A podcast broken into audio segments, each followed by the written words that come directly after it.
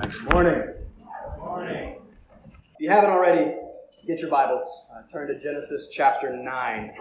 This morning, we're going to be looking at verses 18 through 29, and thus, this morning, we will finally be concluding the story of the flood with our sixth and final sermon.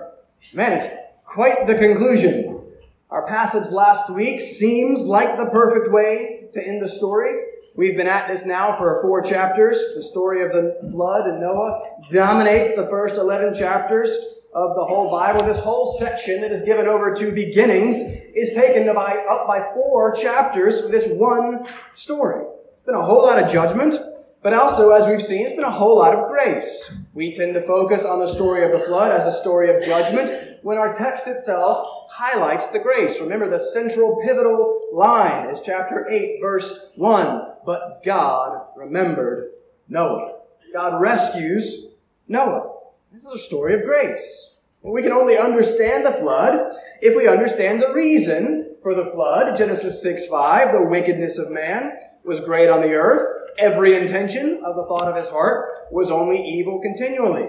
That evil then expressed itself in great violence in chapter 6, verses 11 through 13. And since, as we saw last week, God greatly values life, He loves life, He's the God of life, He wants life to flourish and develop, well, then He must intervene with the flood to wipe out evil for the purpose of protecting life. And so he graciously spares Noah. He begins again. He creates his new world again with his new Adam, and everything is ready for a new beginning. So God twice commands them, be fruitful and multiply. There's a command about the goodness of life. Spread it. Twice he says that he has established his covenant with them in which he promises to sustain the systems of life. And then twice he promises never again to wipe out life with a flood. What a wonderful resolution to a difficult story. What a positive way to conclude all that negativity.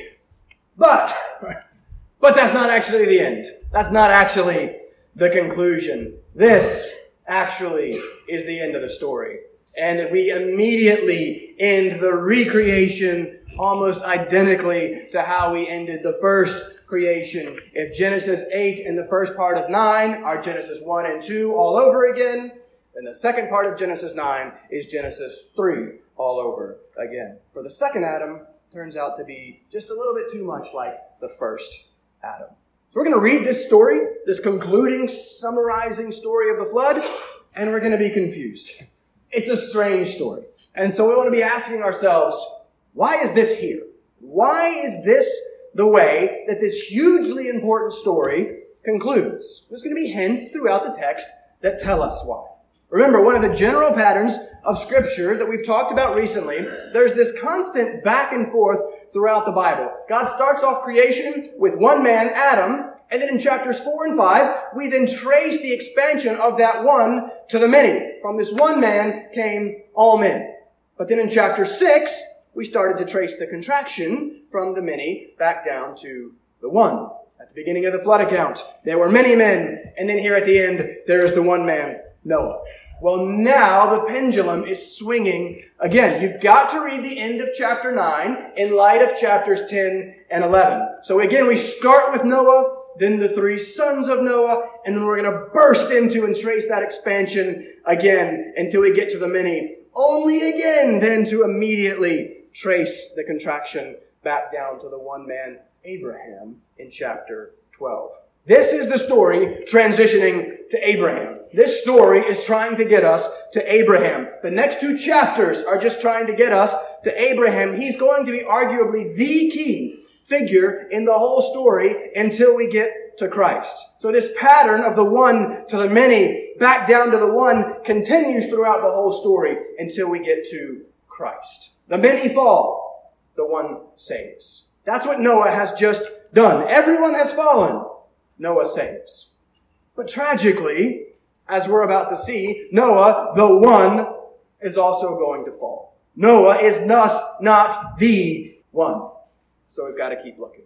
Right, we've made the argument that Genesis 3.15 is the whole story of the Bible in miniature. Two seeds, two offspring, two peoples, seed of the serpent, seed of the woman. The whole Bible is unpacking that theme. Well, similarly, you could argue that this especially verses 25 through 27, is the rest of the Bible in miniature. This is the rest of the story. This is transitioning us to the next stage.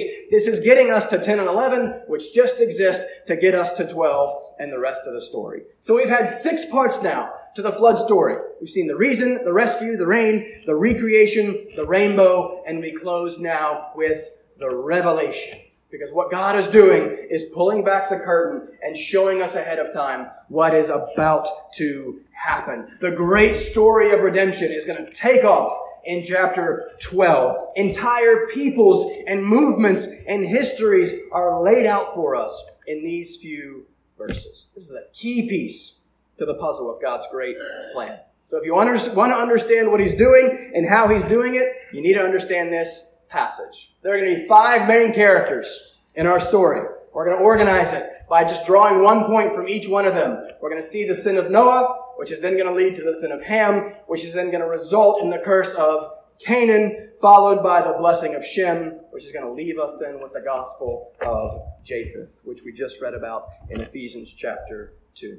So let me read the chapter for you. You're going to be confused, and that's good. And then we're going to walk through it and try and see and understand what's going on here. So let me read it for you.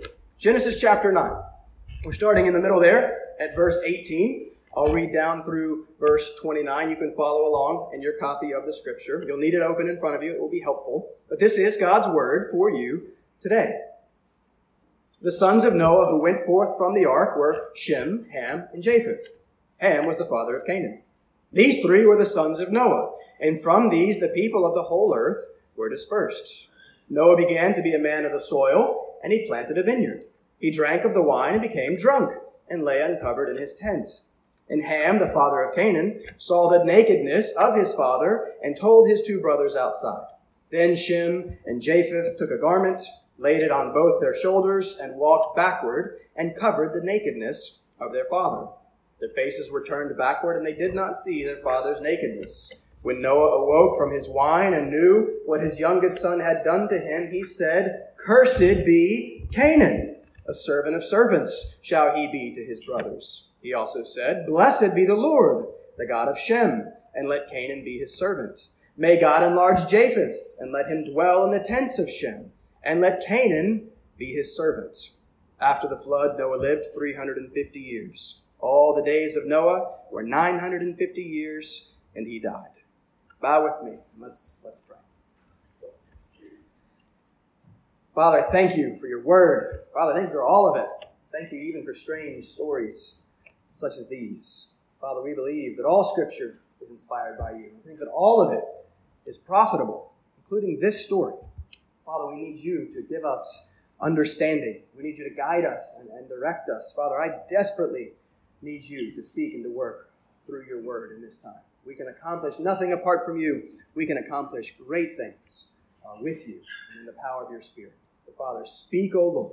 Show us Christ in your word today. We ask and we pray this in Jesus' name. Amen.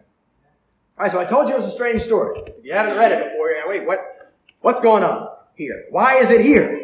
Well, let's start first with the sin of Noah. But before we get to that, we've got to deal with verses 18 and 19. Again, the first point, sin of Noah, but our first verses are making the point that Noah isn't really the point of this story.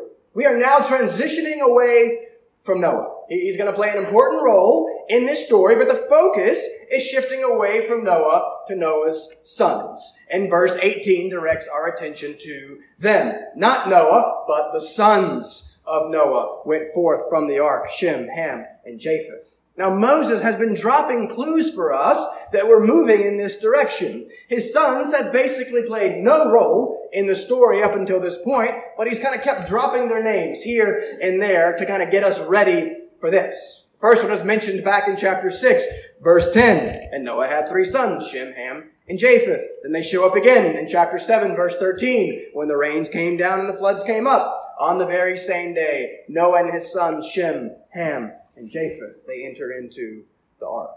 Well, now here they are exiting the ark. So the focus is now on them, but there's something else strange. The pattern of listing them this same way is broken.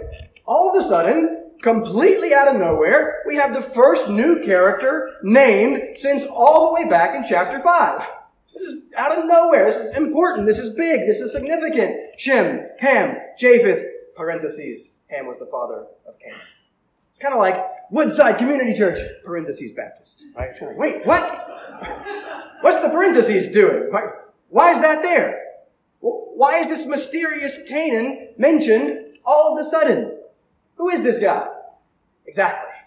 That's the point of the parentheses. That's the point of this sudden and unexpected introduction. Canaan is the point. Whatever is about to happen, it's going to have to have a lot to do with Canaan. And just in case we're not sure about this, Moses will do it again for us in verse 22. And Ham, the father of Canaan, wait a second, why does he keep mentioning that? Because he wants you to get the idea that Canaan is largely the point of the story. We're going to come back to that at the end. But we have another clue as to the point of the story in verse 19. These were the sons of Noah, and from these the people of the whole earth were dispersed. That's chapter 10. We're going to transition to that. We're going to do that next week. You don't think I'm going to read all of chapter 10. I will read all of chapter 10 next week. I've already been practicing the names. We will read it. Um, this is about Canaan, and it's somehow about all the peoples. So we're coming to that. And that finally then gets us ready for point number one, the sin of Noah. Again, not the main point of the story. I read and looked at and listened to a lot of sermons that made this the point of the story because, but we can't do that because the text doesn't make this the point of the story, but we still need to look at it. Look at 20 and 21. Noah began to be a man of the soil, and he planted a vineyard. He drank of the wine and became drunk and lay uncovered in his tent. Like I said, it's, it's strange. And just to make it more odd and out of place, make sure and read those verses in light of everything we've read about Noah up until this point. Chapter 6, verse 9. Noah was a righteous man, blameless in his, in his generation. Noah walked with God. Chapter 6 verse 22. Noah did this. He did all that God commanded him. Chapter 7 verse 5. And Noah did all that the Lord had commanded him. Chapter 9 verse 20. Noah got drunk and naked. What? Right? There's a couple of things to note here. Right, keep in mind one thing. The text never says anything about the sinfulness of Noah's actions here. Uh, we'll see that it's obviously sin, but again, the text isn't focused on Noah's sin, but on Ham's sin. And there are a couple of other things that just aren't entirely clear. So let's be careful of going beyond what is written. First off, what does it mean when it says that Noah began to be a man of the soil? Well, the Hebrew there is particularly difficult, but we know that it can't mean that Noah was the first farmer, right? The first man of the soil. God had put Adam in the garden in chapter 2, 15 to work it and keep it. Chapter 4, verse 2 tells us that Cain was a worker of the ground. Or if you're in the Pew Bible and you look down at the bottom of the page at footnote 3, you'll see that the Hebrew could be saying that, that, that he's not the first man of the ground, but he's the first to plant a vineyard. But even that is, is hard to say definitively. The main point is that he plants a vineyard. It's either for the first time or he's picking back on something, picking back up on something that was already done before the flood, which itself would be a testimony to God's grace. Or the promise he's just made in the previous verses, those are coming true. The land is restored. There is stability. There is planting. There is growing. There is harvesting. There is blessing coming from the ground. Because again, in our you know, denominational background. This is controversial, but it shouldn't be. Right? The Bible's position overwhelmingly is positive when it comes to wine and alcohol. It's pretty simple. In scripture, drink good, drunk bad. That's it. That's the Bible's teaching on wine. Right? This is supposed to be a blessing. This is such a good thing that many commentators look back on Lamech's prophecy of his son Noah in 529. Remember, Lamech had said, out of the ground that the Lord has cursed, this one shall bring us relief. Well, many argue that this is the relief, that wine is the relief, because wine was so important and so central to ancient societies. Other cultures believed that wine was so good that it had to be a gift from the gods. Right? So in Egyptian culture, mythology, wine is given to the people by the god Osiris. In Greek mythology, it is the god Dionysus who gives the people the great gift of wine. But here we see that it's developed by man, by Noah, maybe. And this is just like what we saw in the second part of chapter 4. Remember, it was the best of times, it was the worst of times. Mankind has incredible capability to create good things, and then it has an equally incredible capability to abuse those good things. That's what's happening here. Wine is good. Wine is a blessing. Psalm 104:15. We stopped just short of this last week in the scripture reading. The whole point of the psalm, praising God for how great He is, praising God for all the good things that He's done for His people. One of those good things is the blessing of food and drink. The psalmist says, You cause the grass to grow for the livestock and plants for man to cultivate, that he may bring forth food from the earth and wine to gladden the heart of man. So there's scripture saying wine is a blessing from God for the purpose of gladdening the heart. In Jotham's parable, in Judges 9, various trees are talking about the great gifts that they offer and that they bring. Uh, and the vine says, Shall I leave my wine that cheers God and men? So we've got wine cheers God and men. So again, scripture is overwhelmingly positive about the good and right use of wine, but it is equally overwhelmingly negative about the bad and wrong abuse of wine. It's all over the place. Proverbs 23:20, for example, says, "Be not among drunkards or among gluttonous eaters of meat, for the drunkard and the glutton will come to poverty, and slumber will clothe them with rags." Right? Drunkenness is sinful, and drunkenness brings ruin. But again, do notice there in the scriptures how it equates wine with food and drunkard with glutton. No one says that because there's such a thing as gluttony, which this verse equates with drunkenness, that we should just do away with food entirely. But that's the exact argument that many make with wine. Wine is not the problem. Food is not the problem. It's the abuse of these good gifts that are such a problem. Abuse does not negate proper use. So the problem is not the wine. The problem is Noah. He's just like the rest of us. He is a sinner.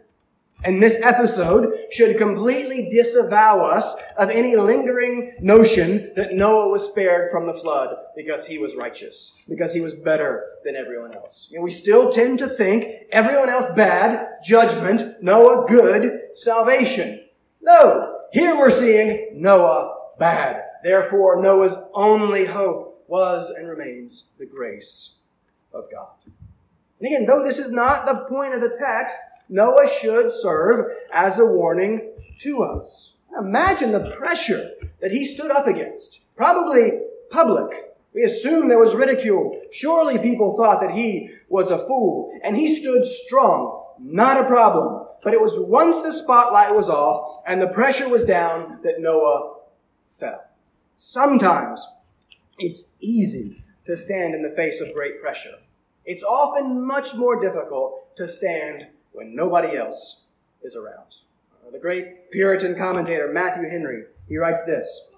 Sometimes those who, with watchfulness and resolution, have by the grace of God kept their integrity in the midst of temptation, have through security and carelessness and neglect of the grace of God been surprised into sin when the hour of temptation has been over. Noah, who had kept sober and drunken company, is now drunk in sober company. Let him that thinks he stands take heed. Be wary of the surprising nature of sin. And it is often when the temptation has passed that we are most susceptible to it. Take heed. This episode makes me think of God's warning to Cain back in chapter 4. Sin is crouching at the door. Its desire is for you, but you must master it. we've only got two more weeks in the first part of Genesis. But one of the things that I most love about these first 11 chapters is that they give us such a realistic picture of sin. Genesis 3 shows us how appealing and nice and tempting it can look. Genesis 3 and 4 shows us the devastating consequences of sin. Separation from God. Sin separates. And separation from each other. It destroys our vertical relationship and it destroys our horizontal relationships. Genesis 5 shows us the wages of sin is death and how even the most godly die as a result of sin. Genesis 6 shows us just how widespread and universal sin is. And then Genesis 6 through 9 and the flood show very explicitly what God thinks of sin. He hates it. And so he wants to wipe it from the face of his good creation. You may think we talk about sin uh, too much. Church growth movements and all of you talk less about sin. It's so negative. I can't. It's the whole point of this story is sin. Everything that happens from Genesis 3 to the rest of the Bible is because of sin.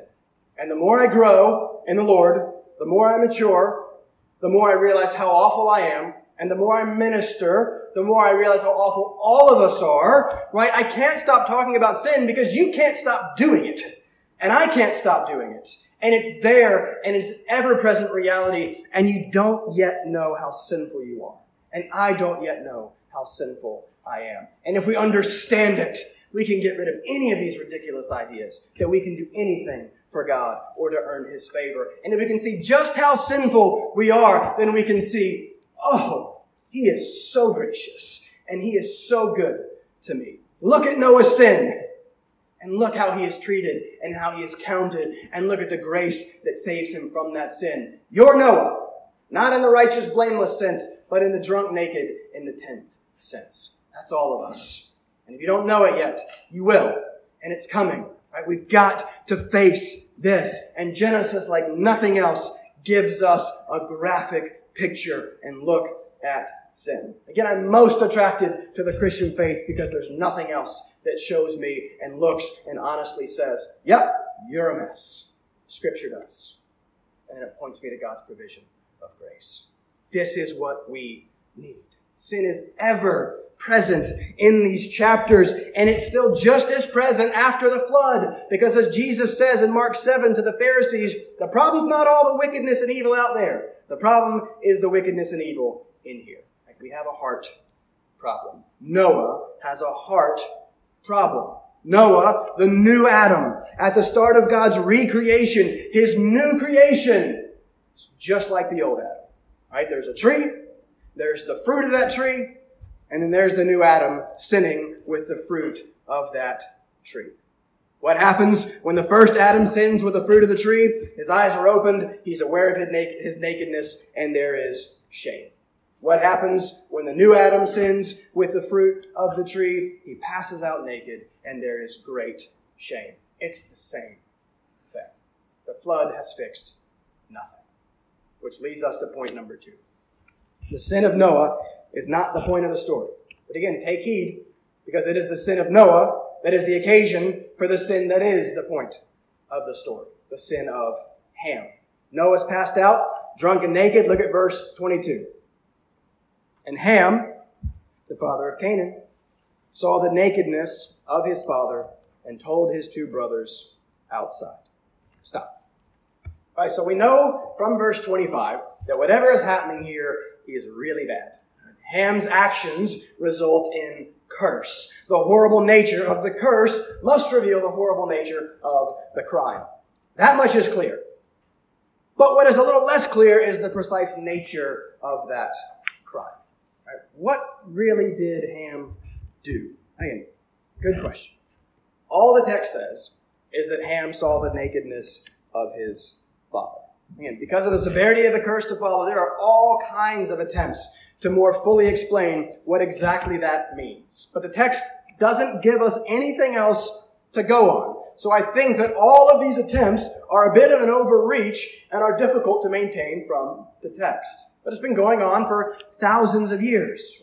The Talmud which is considered the, the scripture in, in, rabbinic Judaism. The Talmud is basically just rabbinic commentary on the Torah, the first five books of the Bible, including this, Genesis. The Talmud argues that Ham castrates Noah. Why? Well, notice that back in Genesis 5, in the genealogy of the line of Seth, for every other individual, he fathers a son, and then it says, and he had other sons and daughters. But notice that we finally get to the conclusion of that genealogy with the death of Noah in verse 28 of our chapter, and he's the only one of these individuals for whom it doesn't say he had other sons and daughters. He lived 350 years after the flood, 950 years total. Why no more children? Well, the Jewish commentators argue this because of what Ham does here. It's, just, it's just not there, I don't think. They have to read that into the text, which others also do by arguing that Ham's sin must be some sort of, of sexual sin. Right? They'll cover, they'll connect it to the uncovered of verse 21, uh, the seeing of the nakedness in verse 22. If you go read Leviticus chapter 20, you'll see some of this terminology and some of these phrases used as, as euphemisms for some sort of sexual immorality. So they argue that Ham must have done something here, or they'll point out the strange fact of verse 25, which we're going to have to deal with in a moment. Ham does some horrible thing, and Noah says, Cursed be Canaan. What? Why Canaan? Who's Canaan? What did he do? So they'll take that fact and argue that this actually must refer to incest. So while Noah was drunk, Ham slept with Noah's wife, and since Noah curses Canaan, he must be the child that is born from this union. Again, I'm trying to just illustrate there are people going to all kinds of great lengths to come up with some explanation for these difficult verses. Uh, but our job is always to simply ask, what does the text say? Well, the text simply says that Ham saw Noah's nakedness. And maybe, maybe it's just as simple as that. And maybe our need to construct some sort of horrible crime is due in part to the fact that we don't actually really believe that the crime of dishonoring your father is really that horrible. I would argue that we almost have no frame of reference for what's happening in this text because of the deplorable state of parenting in which we find ourselves today. We don't understand why the first commandment of the second table of the law is honor your father and mother. But we get not murdering, we get no adultery, we get no stealing. But if we're honest with ourselves, and if we look at how we actually parent, the proof is in the pudding. We don't actually really believe that this is that big of a deal. And we have no idea what to do with Exodus 20:15. Whoever strikes his father or mother shall be put to death. Much less do we have any idea what to do with verse 17. Whoever curses or dishonors his father or his mother shall be put to death.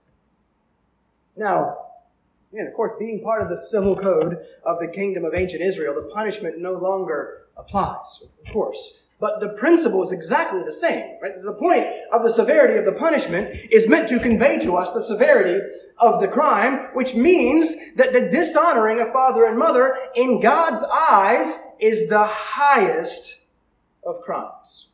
Calvin writes this. Calvin says, we know that parents, next to God, are most deeply to be reverenced, and if there were neither books nor sermons, nature itself constantly impresses this lesson upon us. It is received by common consent that piety towards parents is the mother of all virtues.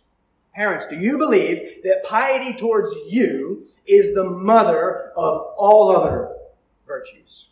Do you parent in light of the biblical truth that dishonoring you is the worst thing that your children can do? Again, as I watch parents uh, bow down to their children and I watch children run rampant over their parents, yelling, striking, fighting, doing whatever they want, getting their way, and the parents scrambling to get out of their way and appease them by offering these little sinful self-sovereigns whatever sacrifices they want to appease them, I'm confident that we often don't believe this. The horrible curse that we're about to look at is a result of the horrible crime of Ham dishonoring his father. It's not just that he saw him naked. It's that he saw, and it seems that he delighted, he laughed, he mocked. Instead of covering his father's nakedness and shame, he ran out and publicized his father's nakedness and shame. Instead of covering, he exposed. Instead of honoring, he dishonored his father. No. Parents, how do you respond to the dishonor of your children? What are you doing about the dishonor of your children? Guys, do we understand why this is so important? The fifth commandment is pivotal. It's so much more than just, hey, be nice to your parents. Because how we relate to the various authorities in our life is an indication of how we relate to the authority of all of life. That's why some actually argue that the fifth commandment is not actually the first commandment of the second table of the law, focused on our horizontal relationships, but the fifth commandment is actually the last commandment of the first table of the law, because it's ultimately about how we relate to the authorities that God has put in place in our life, which is ultimately about how we relate to Him. When I realized this, was what the fifth commandment was about, and authorities and reflecting of how we actually relate to God, it was really convicting to me because it's based upon how I think about and relate to police officers. Right? I hate authority. Right? I don't like being told to slow down. I don't like being uh, pulled over. I've been snappy before um, with police officers. You can't tell me what to do. What are you doing? You bothering me? Yeah, I didn't buckle my seatbelt. What's the big deal? Uh, all these terrible things. And I started to realize that there's actually a big problem towards my attitudes towards these authorities over me in my life because that's actually somewhat of an indication of my attitude toward the authority in my life. And how do you respond to authority? That's what the fifth commandment is about. It's God who has put these authorities in our lives. He is the invisible God. He gives us these, invis- these visible authorities, and how we relate to them is indicative of how we actually think about and relate to Him. So parents, are you teaching your children to honor and respect your authority and thus to honor and respect God? And how do you teach little children to honor and respect your authority and thus to honor and respect God's authority? Teach them to obey you, right? Children obey your parents, right? That's, that's scripture. That's Colossians. That's Ephesians. Right? Are we doing that? Are we raising hams or are we raising Shems? Because there's a great contrast drawn between these two sons. Look at verse 23. Notice the contrast. Then Shem and Japheth took a garment, laid it on both their shoulders, and walked backward and covered the nakedness of their father. Their faces were turned backward, and they did not see their father's nakedness. Here's why whatever's going on with, with Ham and Noah can't be anything more than Ham seeing and dishonoring. Because the opposite, the contrast, is them not seeing and is them covering, right? He dishonors his father. They honor their father. He exposes his father's shame. They cover his father's shame. They honor him even in his weakness and in his shame and in his sin. Good. I'm Noah, so I desperately want children that are going to honor me, even in the midst of my sin and my shame and in my weakness. Are we publishers of faults, or are we protectors of the honor of others? Are we uncoverers of shame, or are we coverers of shame? There is the sin of Ham. It is the dishonoring of his father. And it's a lot more significant than we think that it is today. Let's see what happens next. Point number three. Pick up the pace here. The sin of Noah leads to the sin of Ham, which then results in the curse of Canaan. Verse 24. Noah wakes up. He knows what's happened. We don't know how he knows what happened. Somebody told him. He just doesn't tell us. Uh, verse 25. He said, he speaks. Remember, these are the first four chapters of the flood, all about Noah. No Noah speaking. He hasn't said, uttered a single word or line in the entire story up until this point. That makes these words pretty important. Here are Noah's first words. Cursed be Canaan. A servant of servants shall he be to his brothers. Yeah, so the obvious, I mean, the big question that just books have been written about and gallons of ink and oceans of ink have been spilled over is why does he curse Canaan? Who is Canaan anyways, right? Where did he come from? Well, again, to some degree, we're left to speculate because the text doesn't tell us. The text doesn't seem as concerned to give us the answers that we demand. Some argue that Canaan must have been there. He must have been a party to the crime. Who knows? The text doesn't tell us. But if you think about it, if the crime is what we've said it just was, a son dishonoring his father, then there is some sort of poetic justice in the fact that this pronouncement is made against the son of the son who dishonored his father. For his assault on the family, his own family would be assaulted. Right? Again, so it's somewhat appropriate. But that's not all that's going on here. We've got to go back to why Canaan is largely the point of the story that we mentioned at the beginning. We talk a lot about the importance of context, right? You got to know what the text is around your text to understand it. But there's more than just textual context. There's also historical context. Why is this new character Canaan mentioned five times out of nowhere in this short and strange story? Context. Don't forget to whom and when this book was originally written. It was originally written to Israel in the wilderness on the way to the promised land, on the way to Canaan. For them, this story would have taken on all kinds of important meaning. This isn't just about whatever the individual Ham or Canaan did or did not do. This is also in part in anticipation of what the Canaanites will also do. Like father, like son. They will not be punished arbitrarily for someone else's sin, but they will be punished for their sin that is just like the sin of their forefathers. We struggle with this idea because we've lost any sort of sense of, of this idea of corporate solidarity. But in scripture, the character of the sons is anticipated by the character and the deeds of the fathers. Hebrew theology recognized how great parental influence was. The apple doesn't fall far from the tree. So this curse is spoken against the Canaanites not just because of the sin of Ham, but because they themselves would act just like Ham and would be justly deserving of such a curse.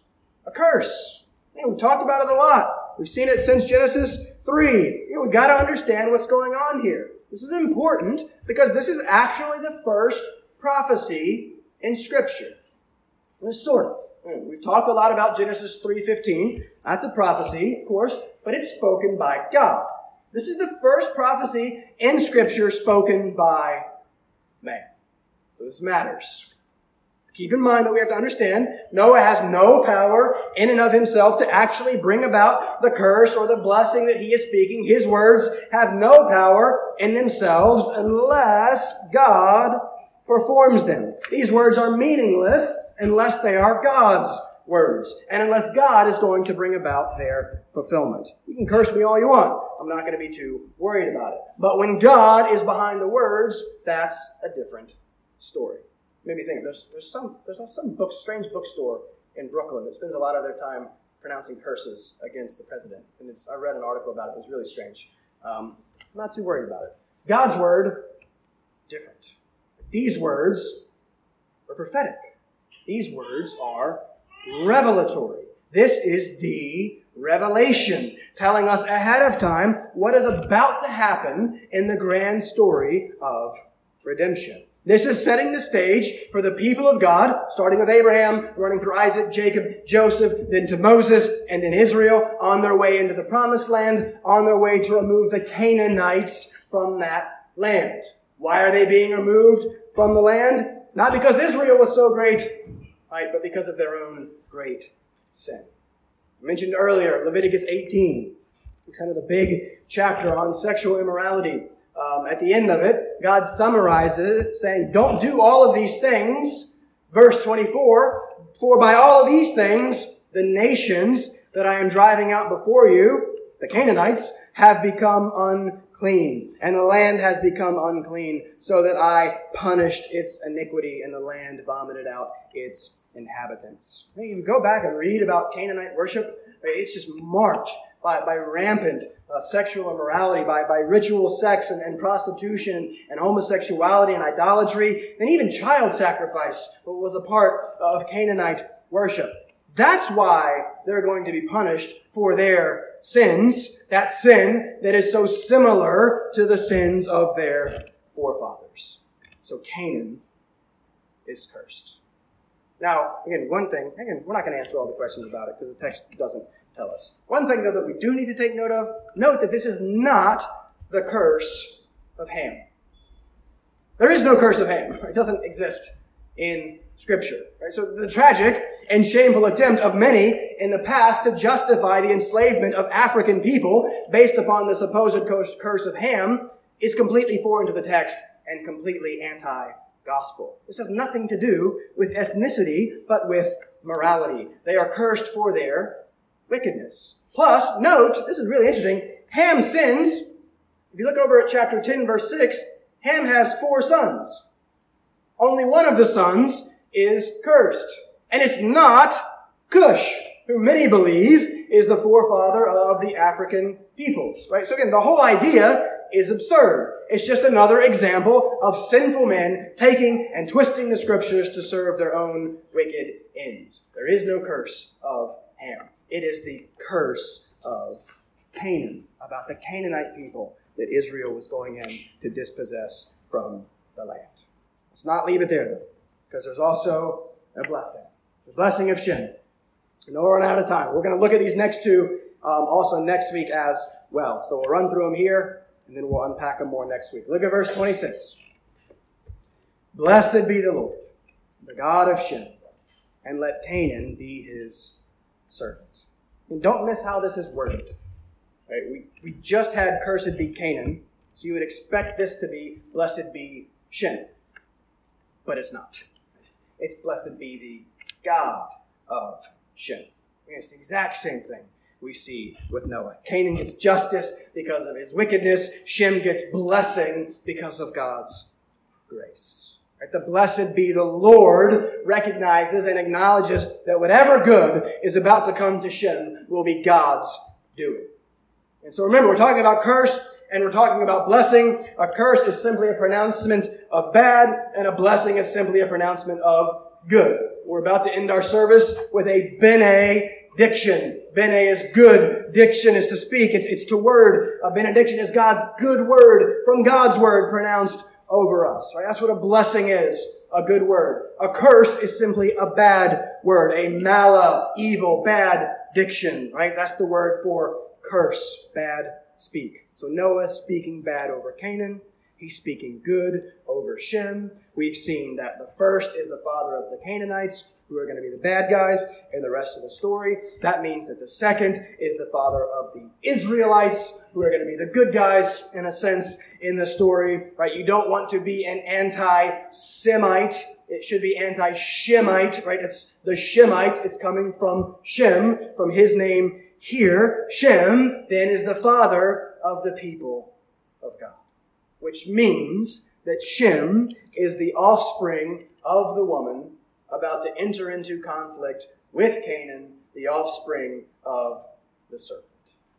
It's still Genesis 3:15. Right? It's two peoples. The seed of the serpent survived the flood in the person of Ham, and thus the promised, predicted champion, the snake crusher, the defeater of sin and Satan, is still needed. This blessing is the promise that the seed of the woman would come through the line of Shem. That people, that the people of Shem are then the covenant people of God. Remember the core principle of that covenant, I will be their God, and they will be my people. They are blessed because they are chosen by God, and they are blessed because they are the ones through whom God is going to continue the line. And that's the line that we're going to trace for the next two weeks. There's going to be a whole lot of names. But as we've said, it's all to get to one name. It's all to get to Abraham. Chapters 1 through 11, universal. Chapters 12 through 50, national. Chapters 1 through 11, all peoples. Chapters 12 through 50, one people.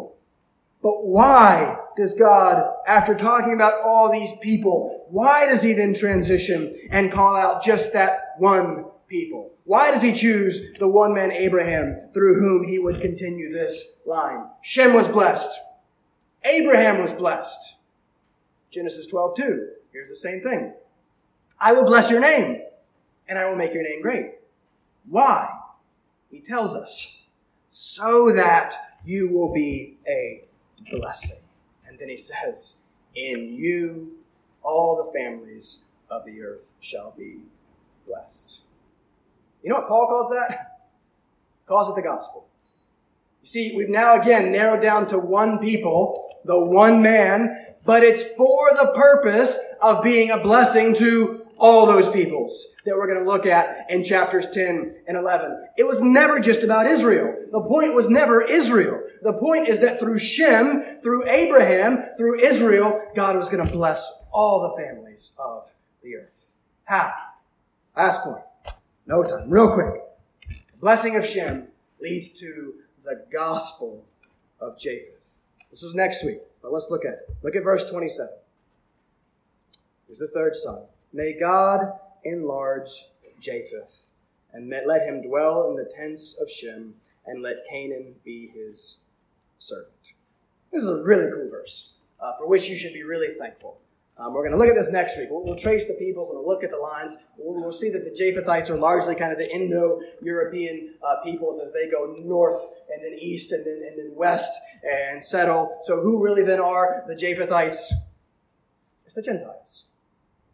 This prophecy is never fulfilled in the Old Testament, but it is immediately fulfilled in the New Testament. This is what we just read in Ephesians chapter 2. Right? Paul says, remember Gentiles, at one time you were separated. You were alienated from the commonwealth of Israel, alienated from Shem, strangers to the covenants of promise, having no hope and without God. But now, in Christ Jesus, you once who were far off have been brought near have been brought into the tents by the blood of Christ. He has created in himself one new man in the place of two. There was Shem, and there was Japheth, there was Jew, and there was Gentile, and now there is one, the church in Christ, so making peace, re- peace reconciling us both to God in one body through the cross. This is the gospel according to Japheth. God is the God of Shem. The prophecy spoken over Japheth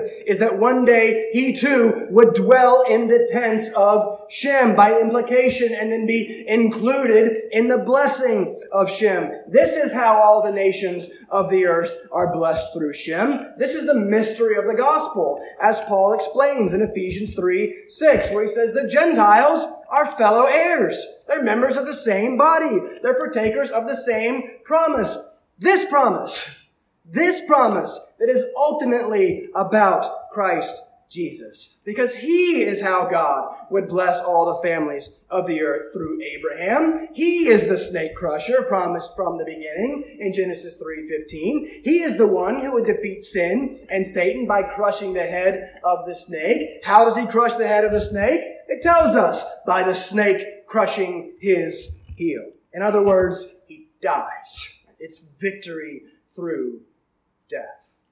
Guys, we've seen so much death right, in our church life last year and some of you guys' lives. And then obviously in this text, death is just everywhere. And then notice how the story ends. Right? This great, long, big, grand story about God's grace and redemption and what's He doing. It ends on the exact same note. Noah, the great, righteous, blameless one, the one who would bring us relief, the one who would bring us rest. Oh yeah, he died too, just like the rest of them. This whole thing, this whole story is a parenthesis within Genesis chapter 5. This is the conclusion of Genesis chapter 5. We never got the Noah last line until now, this line. So this finishes that story. He died. He's not the one. Death is still our problem. It still hangs over our head. The wages of sin is still death. We are all of us sinners. We thus, all of us, owe death.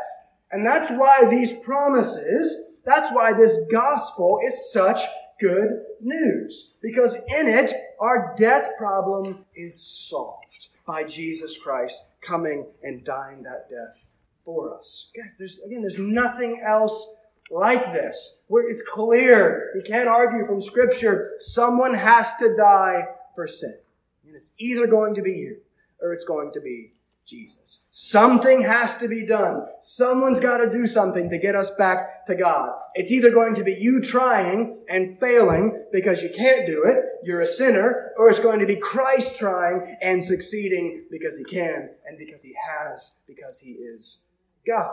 He is God come to die for man in our place. There is nothing else like this in all the world. There is no other religion that offers this gospel good news of God dying in the place of man.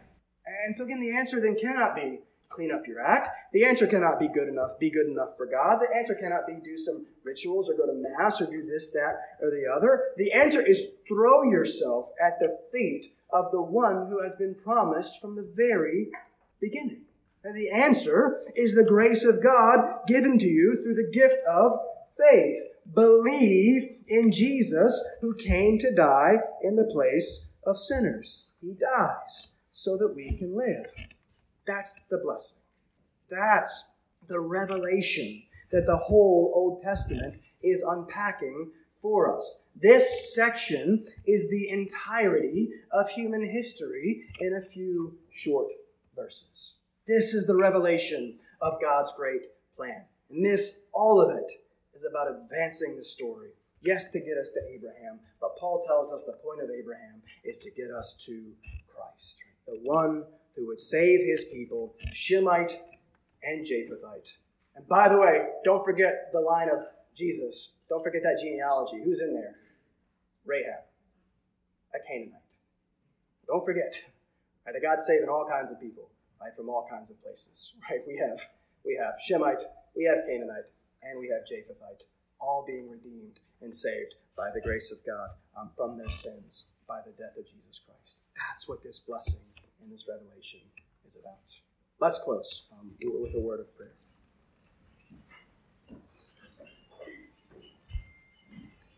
Father, I thank you for your word. Father, I thank you for the great privilege of preaching it. Father, I am not up to the task. Father, I pray uh, that your Spirit would take that word. Father, I pray that you would impress these truths on our heart. I pray that you would do the work um, that needs to be done in me you would do the work that needs to be done in every single one of us. Father, we see so clearly in all of these chapters of Genesis the great uh, danger, deadliness of sin. Father, we see it here even in Noah. We see it in Ham. Father, we see it continuing on down through Cain, and we see it in ourselves. We're going to see a lot of it in the Shemites and in your people as well.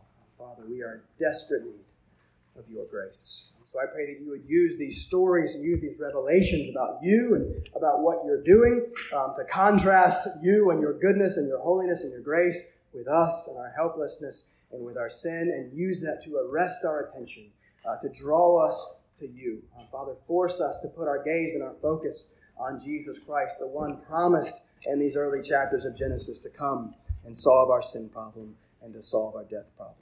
Father, only you can do that um, by your Spirit through your word. So we ask now that you would, and we ask this in Jesus' name. Amen.